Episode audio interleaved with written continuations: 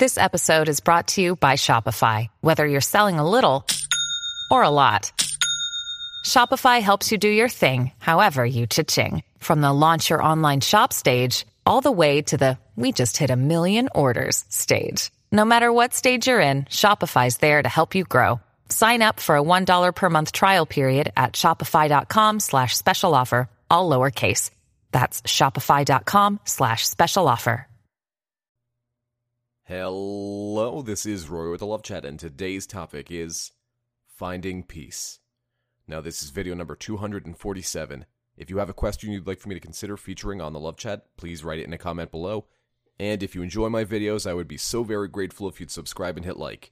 If you'd like coaching on your situation, just visit my website, thelovechat.net slash coaching, and take 15% off using code TLC2020.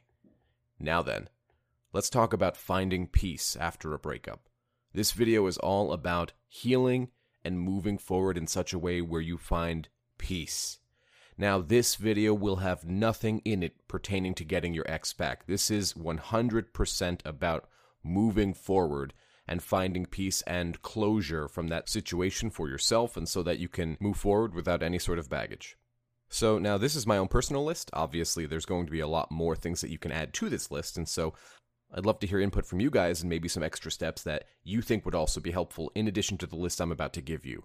So we start off with step one of finding peace after a breakup, and that is to feel your emotions. Feel all of your emotions. Resolve every emotion that you have. Now, how do you do this? Well, it starts off with not denying any of the emotions that you're feeling. Really allow yourself to hit each note, no matter how painful it may be. Your counselor can help you drag out some things that you might not being entirely truthful about, but additionally, journaling. Make a private journal that you can write down how you're feeling and how you're doing. Don't deny yourself. Feel how you know you need to feel. That way they can resolve. But if you hold up these emotions or you try to deny them or explain them away, it's the same thing as if you were a highway and your emotions are cars. All you're doing is causing traffic. Let it go, but let it go in a way that's true and peaceful rather than doing it in a way where it's just dismissive and fearful, because that's obviously not very helpful. Now, number two is resolve any unfinished business you have with your ex. Anything. Any sort of money, any child based things. Obviously, you can't completely leave your child's life, but we're talking romantic.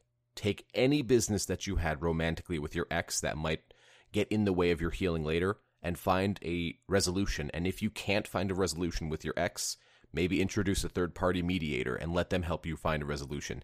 Your counselor, like I said earlier, can function as a mediator if you need that. We aren't trying to win them back.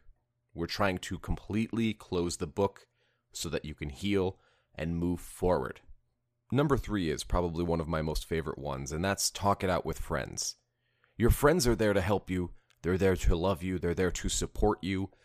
And really, if I could sum up number three, it's this find a healthy support group. Find a group of people, and each one of them has a hand on your back, and they're pushing you forward and helping you be your best self when you might not want to be an advocate for yourself. It's important to know who we have in our corner and to know that we are supported and loved no matter what we do, no matter what mistakes we might make, no matter how we might fail, because they're helping us bring the old version of us back and while it may be an old version of us, it's got some improvements to it. So find that healthy support group, cry it out, talk it out. Now, I can already hear some of you saying, but I just recently moved to this new city and I don't have a support group, or I've lost touch with my family or friends. Well, luckily, we have a Discord. Obviously, I've mentioned it before. The Discord is simply a chatting service, it's completely free, and if you'd like to join, please use the link below in my description. There is over a thousand members of my YouTube community on this Discord where you can chat under an anonymous username where nobody knows who you are and just get some help, get some support. Number four is think up as many voids as that relationship left and fill them one by one as fully as you care to. We forget that one of the reasons that relationships can be so painful is not just because we don't have that romantic person, but there are additional voids that were left social needs, romantic needs, physical needs, recreational needs. So your job is to think what voids did this relationship leave in my life, and how can I fill them in such a way where I feel good about it? So perhaps if they left a need for recreation, maybe you can fill that when the quarantine is over by going out and joining a social group via meetup.com. Maybe you can take a cooking class.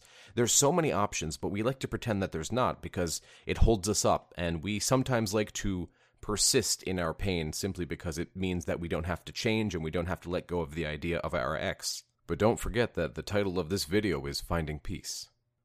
Number five, and this one is obvious but extremely important exercise daily. Number six, get sunlight. You'd be shocked how important sunlight is in combating depression. So get some sunlight, go outside, spend at least 30 minutes a day in the sun if you can. If you can't, at least supplement with vitamin D.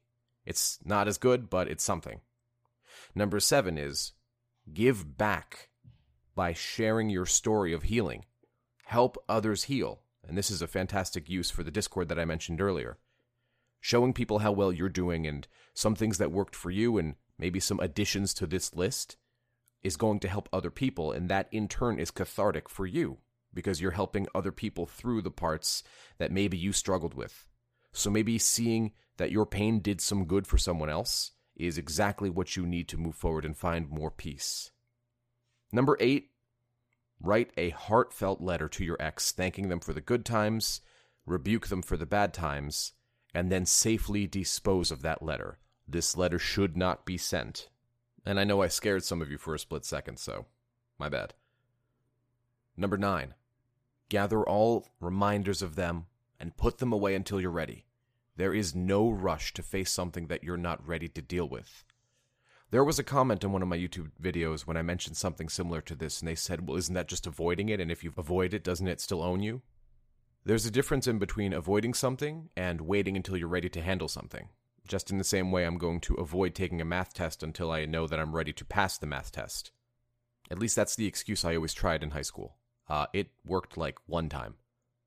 Number 10 Time. Time is everything. Give yourself time to grieve, give yourself time to heal, and give yourself time to find peace. And you will find peace if you let yourself. That's all I had for today. If you found this video helpful, I'd be so very grateful if you'd subscribe and hit like. Please leave a comment below as I'd love to hear your thoughts on what additional steps helped you find peace after your breakup. If you'd like extra videos every week, private live streams with me, and free giveaways of my best-selling book on Amazon, just visit my Patreon, patreon.com slash the love chat. Until next time.